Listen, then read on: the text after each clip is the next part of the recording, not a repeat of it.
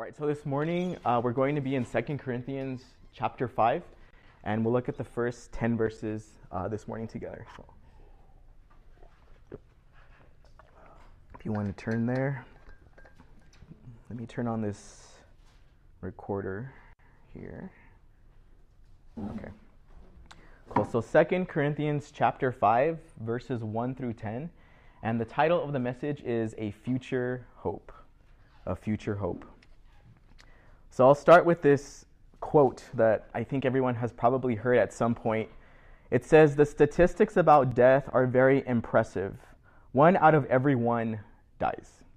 And I know that the topic of death is not necessarily something that people like to talk about unless maybe you're in the funeral business or maybe you're in the mob. I don't know.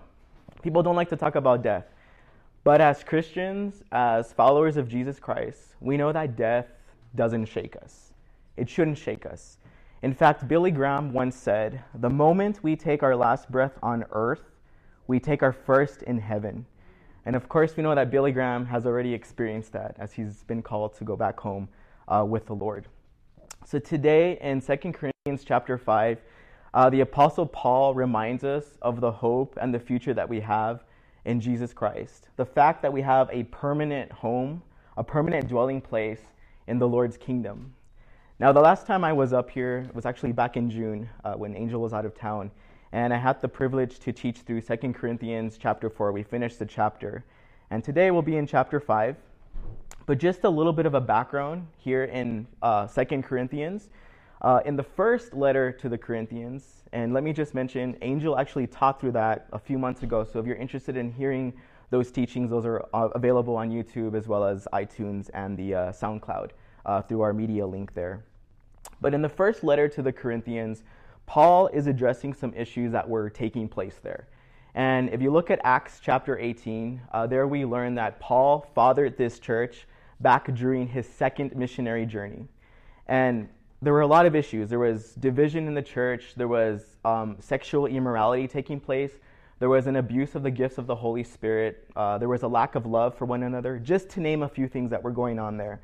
So, Paul, what he does is he writes them a letter. And he actually writes them a letter from Ephesus.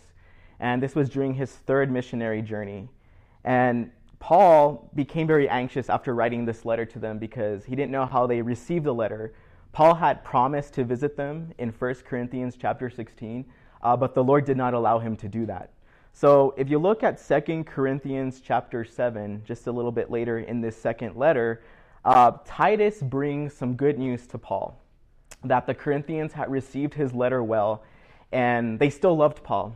They were starting to change their behavior, but there was still a lingering issue there at Corinth. There were false teachers that were leading people astray. These individuals, so called Judaizers, that were mixing law and they were mixing grace, they were telling people that they couldn't come to Jesus until after they fulfilled the law of Moses. And we know that that's not true, right? You can come to Jesus now. You don't have to fulfill the law of Moses first. So, this is what led to this second letter, this second epistle uh, to the Corinthians or to the church there in Corinth.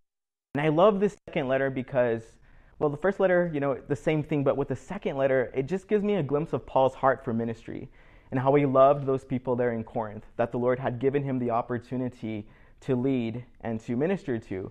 But ministry is all about people and leading people to Jesus. That's what ministry is. It's not about self promotion, it's not about this or that. It's not about getting people in here. It's about leading people and pointing people to Jesus. So once again this morning we'll be in 2 Corinthians chapter 5. So before I get into the text, let me just open up in a word of, a prayer this morning. Well, Heavenly Father, we thank you so much for your word. We thank you for this morning, for this opportunity to come here together as a church family to learn and to hear from you.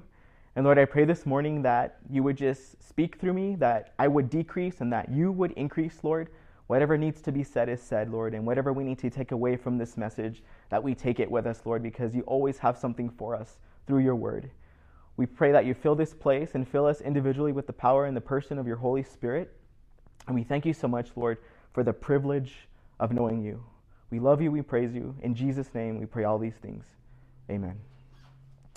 All right, so the first thing uh, we're going to look at this morning is assurance of the resurrection. Assurance of the resurrection. Or you can think about it as the fact that when we leave this earth, we are assured a new resurrected, glorified body or a new dwelling place, a new home um, in the Lord's kingdom.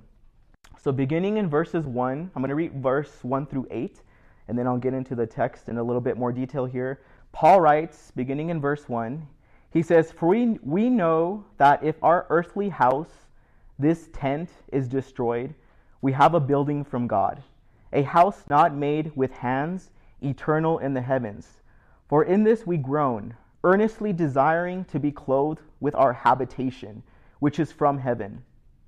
If indeed, having been clothed, we shall not be found naked. For we who are in this tent groan, being burdened, not because we want to be unclothed, but further clothed, that mortality may be swallowed up by life. Now, he who has prepared for us this very thing is God, who also has given us the Spirit as a guarantee. So we are always confident, knowing that while we are at home in the body, we are absent from the Lord. For we walk by faith, not by sight. We are confident, yes, well pleased, rather to be absent from the body and to be present with the Lord. Amen. So, looking at this very first verse here, it reminds us that we do have eternal life to come. And I love this because it puts everything into perspective, everything that you're going through on this earth right now. It puts everything into perspective because of what we have promised to us in the future in Christ Jesus. Now, notice here that Paul views our bodies as these tents, these temporary tents, these structures and we're just pilgrims going through this land.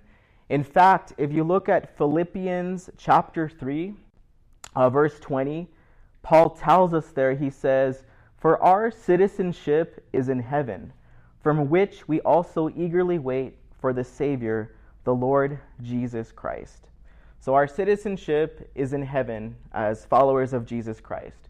But going back to the tents, how many of y'all have been camping before? Probably most of us have been camping. Um, you know, tents are not very sturdy structures. And don't judge me, but I always need a lot of help, like setting the tent up. I'm that guy who needs help setting the tent up. But when you set a tent up, when it rains, when it gets really windy, it can't withstand those elements. It's very weak. But when you compare a tent to a solid building, um, the building is much more safer, right? It's, it's, it's more sturdy. You'd rather be in there than in the tent during a storm or during um, really bad elements outdoors.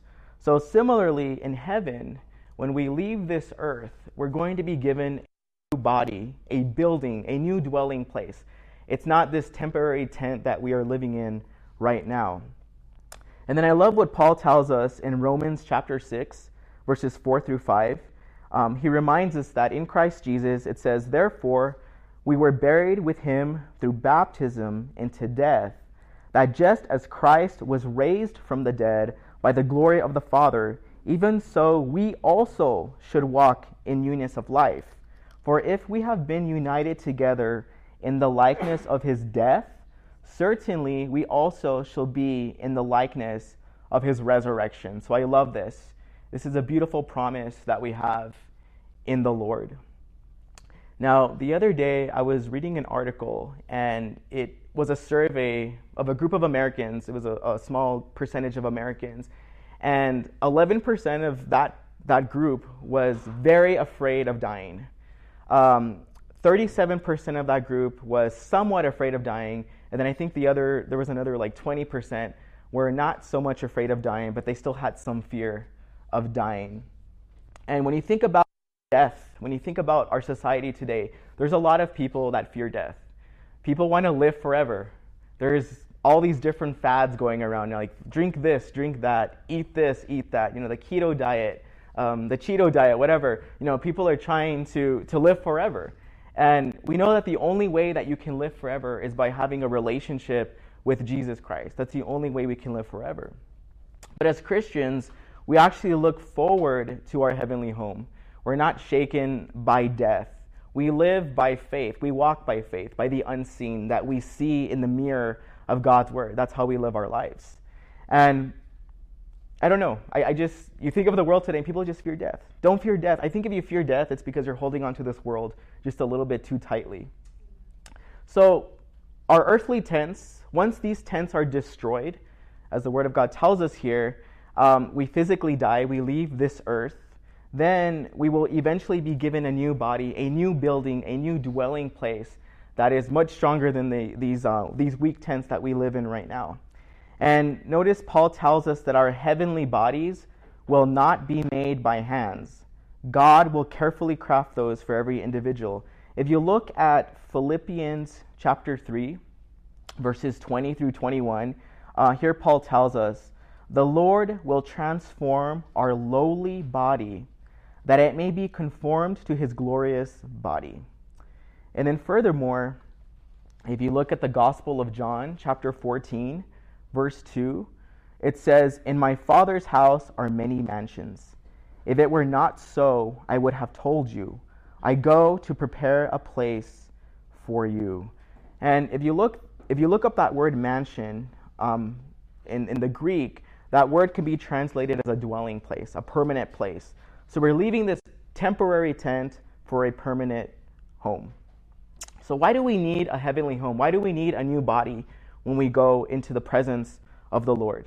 Now, if you look at 1 Corinthians chapter 15, verses 40 through 44, there Paul gives us some insight about why we need that.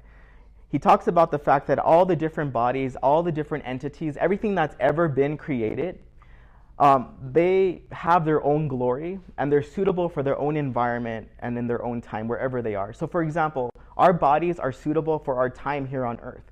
However, to be in the presence of the Lord, these bodies cannot withstand God's glory. We need to have a different body. And I love what um, Pastor Ed Taylor said one time. I heard him on a radio show. This is a pastor back in Colorado.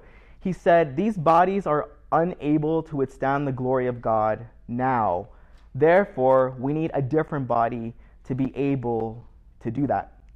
So we can't withstand God's glory like this. We need that new resurrected or glorified body. And that's why he's giving that to us uh, when we leave our temporary tents.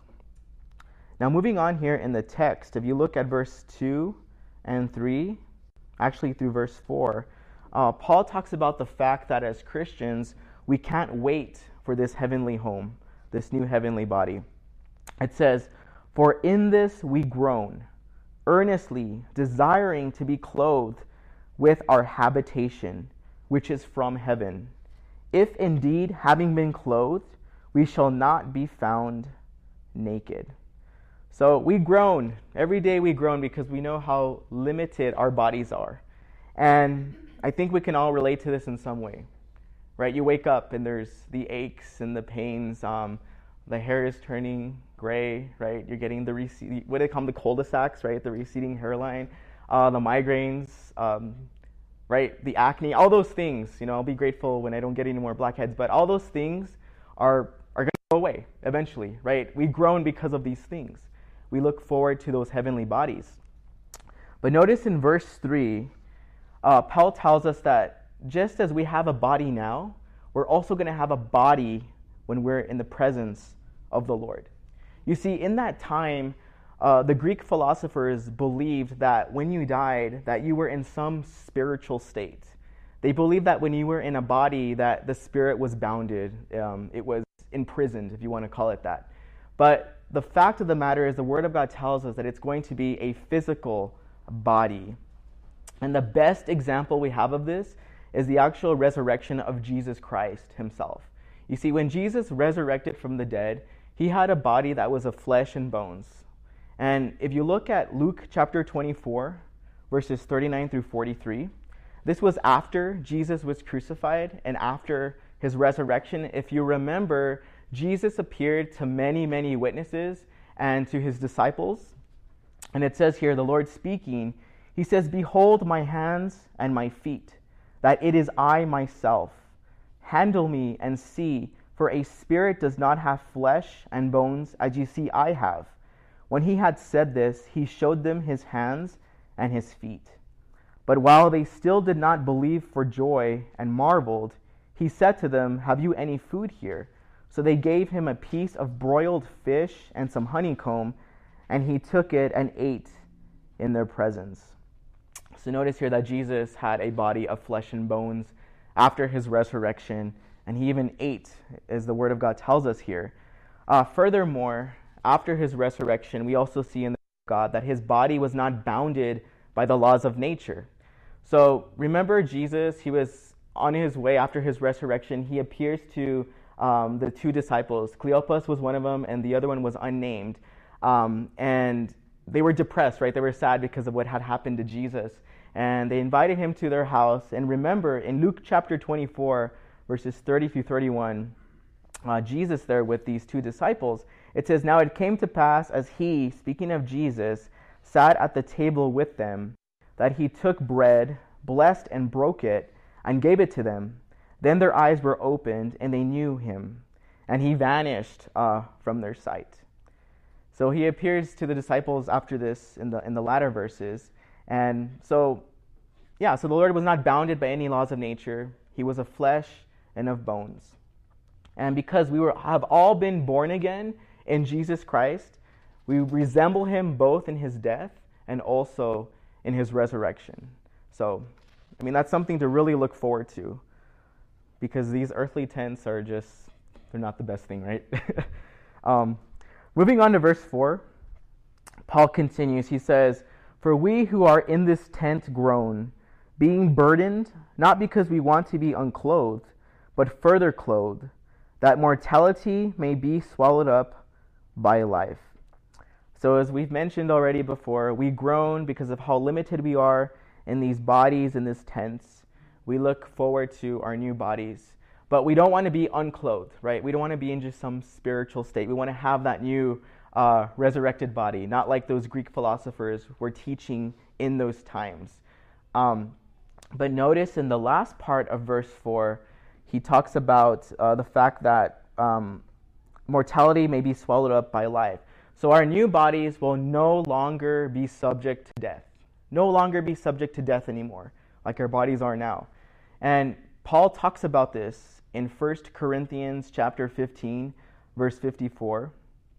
And there he writes, So when this corruptible has put on incorruption, and this mortal has put on immortality, then shall be brought to pass the saying that is written, Death is swallowed up in victory. And here Paul is referencing uh, the prophet Hosea in Hosea chapter 13, verse 14. So, this is why we should never fear death because death has been swallowed up. We have the victory over death in Jesus Christ. And when I was reading this, it reminded me of another um, portion of scripture that Paul talks about um, in Romans chapter 8, verses 35 to 39. The fact that absolutely nothing can separate us um, from the love of Christ.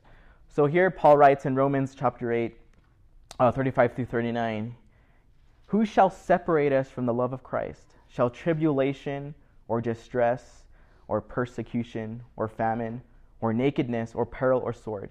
As it is written, For your sake we are killed all day long, we are accounted as sheep for the slaughter. Yet in all these things we are more than conquerors through him who loved us. For I am persuaded that neither death, nor life, nor angels, nor principalities, nor powers, nor things present, nor things to come, nor height, nor depth, nor any other created thing shall be able to separate us from the love of God, which is in Christ Jesus our Lord. So, absolutely nothing can separate us from the Lord, not even physical death. And this is something that we have to remember. If you're fearing death, it's because you're holding on to this world just a little bit too tightly. We don't want to set our tent stakes too deep here. And I can certainly tell you that as I continue to grow in the Lord, in my relationship with Jesus Christ, and as I continue to serve the Lord, the more I do that, the more the things I used to hold on to very tightly in this world, slowly letting go. And had you known me a few years ago, or earlier rather, um, I was always a very anxious guy, very fearful, very paranoid person. Um, I was that, that what if guy. You know, what if this happens? What if that happens? But the truth of the matter is, when you're full of anxiety and fear, it's because your faith is in the enemy. It's not in the Lord. And that's sinful. And what we should do in that time. And I know for me, it's just casting those cares to the Lord, those cares, those anxieties to the Lord. And then when they come back to you, give them back to the Lord. It's like passing the basketball back and forth on the basketball court. Just let the Lord take care of those things because He has the shoulders that can bear those things because we can't bear those things. And certainly knowing in the back of your mind that um, we have a hope and a future in Jesus Christ makes that a little bit easier. But there's days where you're in the flesh. I mean, that's me, right? We're, we're in the flesh every day. We're still in the flesh, right? We're not going to be sinless. We're still going to have days where we mess up, right? We should desire to sin less, but we're not sinless. So there's days where I'm still anxious and worried, but I know what to do because the Lord's word tells us what to do. It's just obeying it and casting those cares to Him, those worries, those anxieties. Letting go and letting God. That's the way I think about it. Just let go and just let God. There's so much to look forward to. So moving on here, um, we're in verse 5, right? Yeah. Verse 5 through 6. Here, Paul talks a little bit about that hope and that faith that we have in, in the Lord. He writes, Now he who has prepared us for this very thing is God, who also has given us the Spirit as a guarantee. So we are always confident, knowing that while we are at home in the body, we are absent from the Lord. So God is preparing us for this very thing. That is our eternal glory. That's what God is preparing us for. Now, when you think about the Apostle Paul, this was a guy who was very familiar with suffering.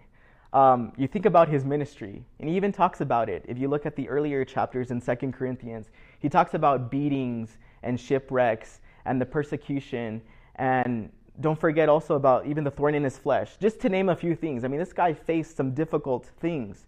And Paul considered all of those things minor afflictions, light afflictions. He knew that all of those things were shadowed by the eternal glory to come. They were preparing him for something better. And the same thing for all of us in this room this morning. I don't know what you're going through. We're all going through something. I'm going through something. And don't deny it, right? We're all going through something. And the Lord knows what He's allowed into our lives. And all those things are preparing us for a greater thing, greater work, eternal glory. And we just have to trust the Lord. If you look at 2 Corinthians chapter 4, and in fact, I talked a little bit about this um, a few months ago when I was up here, when I was able to teach the last time. But we can view ourselves as clay jars or clay vessels, clay pots. And the Lord Himself is the potter. He shapes us and He molds us into whatever He wants to shape us into. And I don't know if any of you have made pottery before, but when you make pottery, you have to use a process, what is, what is called the firing process. And I think what that does is it like lets the clay mo- um, bond at like the molecular or the smaller level. So like it bonds, it keeps the shape. So in terms of us as believers, it's like going through that firing process when we go through those tribulations, those, dif- those difficult times. That way we can keep that shape that the Lord has made us. And the shape we want to maintain is the one that looks more like Jesus, right? We want to look more like his son Jesus every single day. Um, in 2 Corinthians chapter 3, verse 18, Paul tells us there that little by little we're being transformed into his image, speaking of Jesus. And in Romans chapter 6, verse 5, and this is something I read earlier, um, Paul reminds us For if we have been united together in the likeness of his death, certainly we also shall be in the likeness of his resurrection. So, certainly we want to be more like Jesus. We want to die in his likeness. That way we can resurrect in his likeness and um, have those resurrected, glorified uh, bodies. Um, and sometimes we forget what we're supposed to look like. But if you get into the Word of God, the mirror of God's Word, the only living representation we have of God the Father is Jesus Christ. So if you get into His Word, that's what we're supposed to look like. That's what we should desire to look like every single day. And notice here, he also says that the Spirit is our guarantee. And when I, when I read this, it kind of reminded me of layaway. Um, how many of you put something on layaway?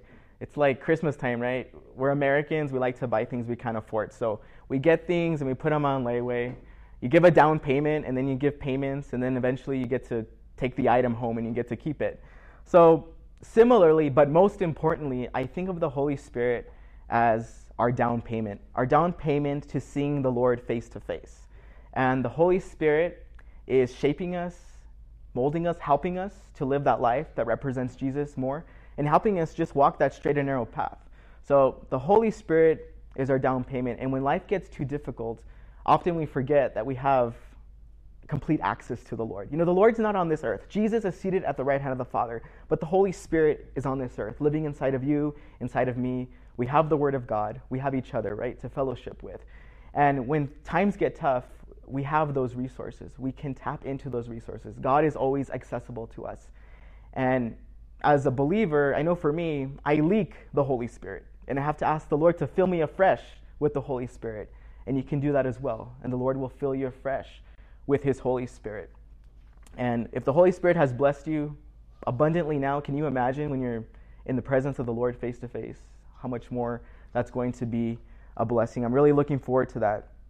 God will always give us everything that we need to remain faithful to his purpose.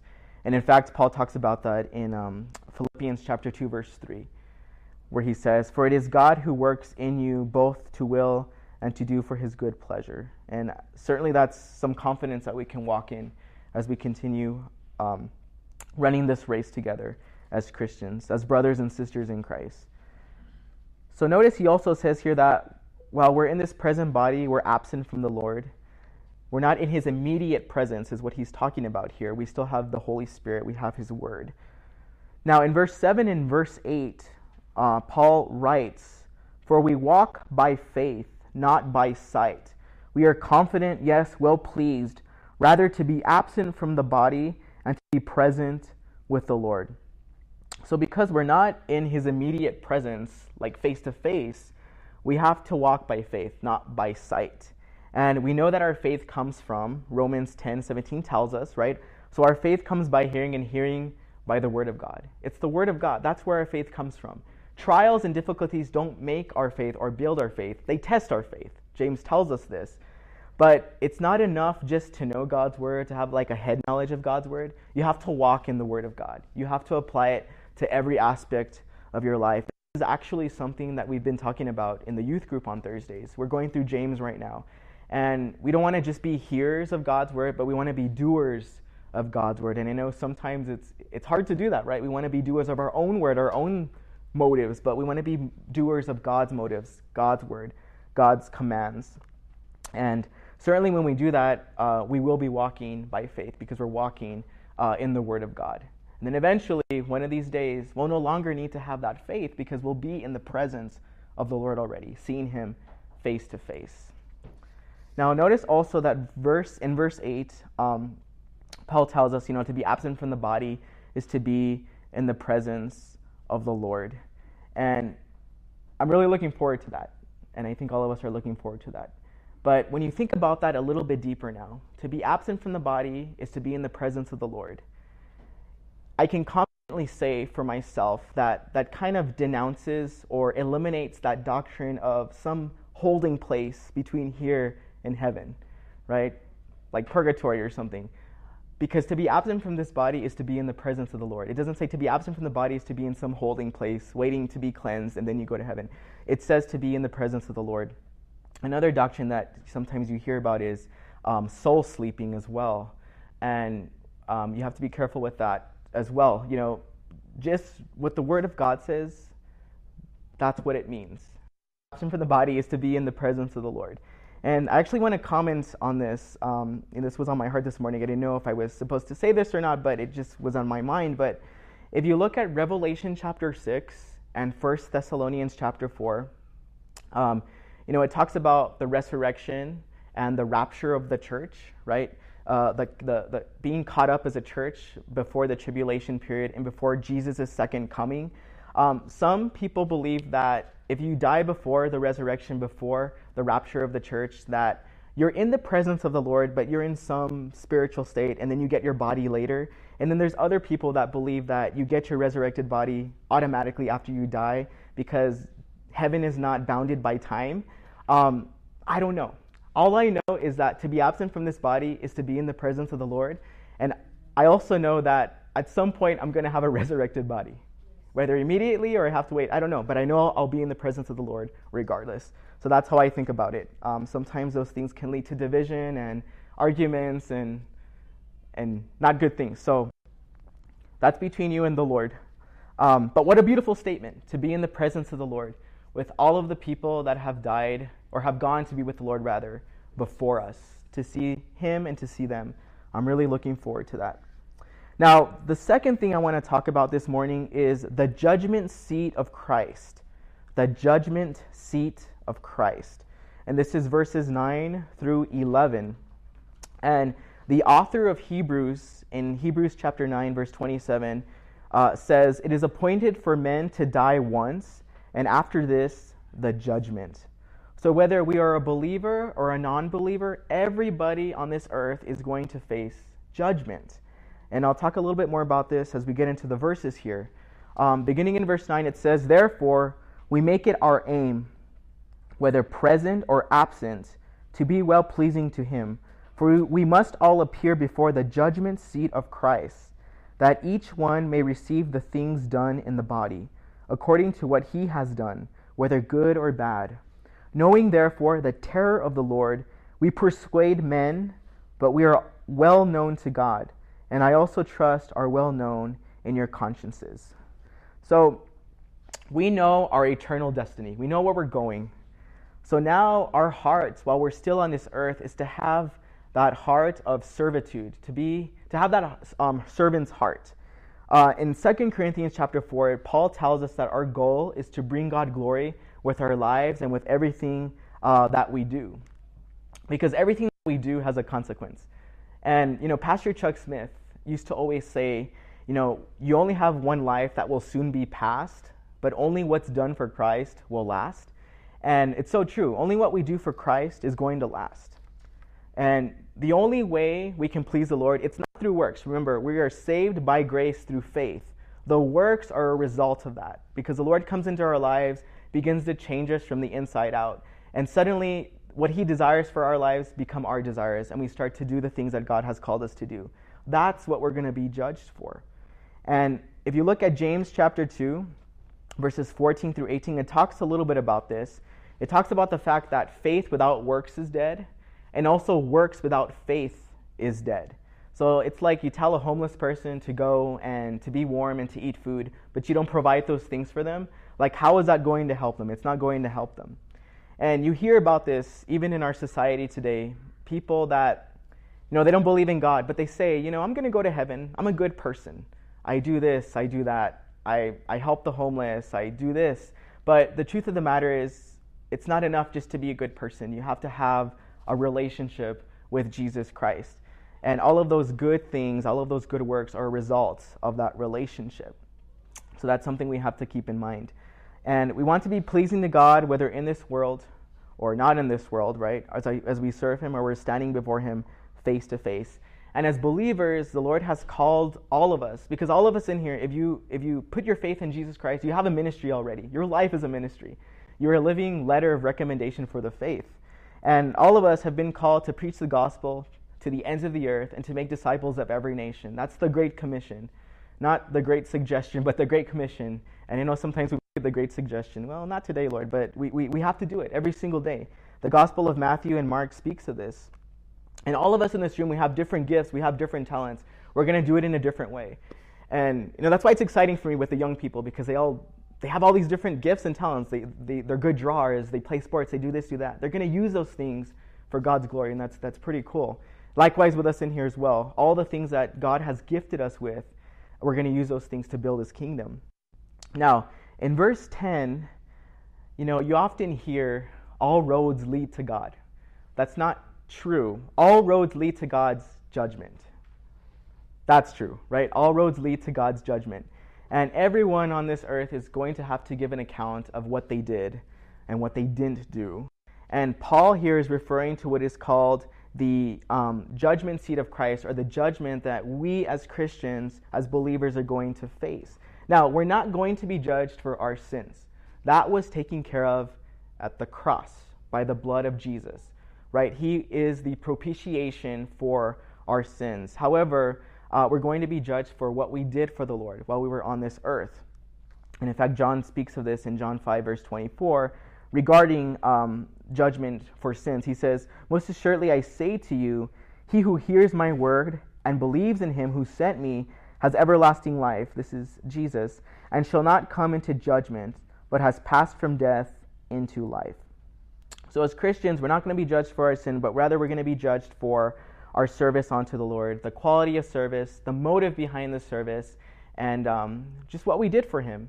And putting this all together, it's possible that like you make it to heaven, you put your faith in Jesus, but it's also possible that you do nothing with your life for Jesus. And we don't want to do that. We want to be rewarded in heaven. We don't want to just make it to heaven. We want to receive rewards. And if you look in scripture, there's actually five crowns that are mentioned speaking of rewards for the believer. If you look at 1 Peter chapter 5, verse 24, uh, 1 Peter 5, verses 2 through 4, it talks about the crown of glory. The crown of glory, and this is given to a person who has a position of some sort of oversight on earth. Another crown that we read about is in 1 Corinthians chapter 9, verse 25, and that's the imperishable crown, and that's running God's race with endurance. And then in 2 Timothy verse 4 verse um chapter 4 rather, verse 8 is the crown of righteousness, and that's for all looking for and loving his appearing, speaking of the Lord. And then in 1 Thessalonians chapter 2 verse 19, it talks about the crown of rejoicing, and this is a soul winning crown. And then lastly, in James chapter 1 verse 12, you have the crown of life, and that's for faithful endurance, enduring temptation, the testings and the trials, uh, making it through those, passing the test. So here we have these these crowns, these rewards that are mentioned throughout Scripture. So it's possible to have a saved soul, but a wasted life. And we don't want that. We want to have a saved soul and a fruitful life. We want to do many things for the Lord. And in fact, Paul tells us in uh, 1 Corinthians 15 58, he says, Therefore, my beloved brethren, be steadfast, immovable, always abounding in the work of the Lord, knowing that your labor is not in vain in the Lord. So, just in closing this morning, there were two things that we talked about. The first thing we talked about was hope of the resurrection, right? We talked about the fact that when we die, when we leave these temporary earthly tents, uh, we receive a new permanent dwelling, right? A new home, which is our resurrected or our glorified body. Because our current bodies are only suitable for our time here on earth. They're not suitable to stand before the Lord and to withstand all of His, his glory. So we need a new body. Also, our new bodies will be made of flesh and of bones, just like Jesus' body, the example that we read about there in the Gospel of Luke, and will no longer be subject to death anymore when we receive those new bodies.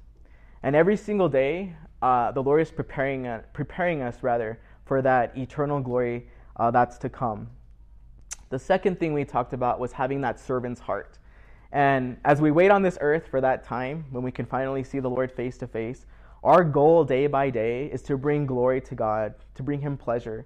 And we know that that's only done by putting our faith in Him and being obedient to His word. But the works, the, the things that we do for the Lord will come. Those are secondary to our faith and our obedience to the Lord.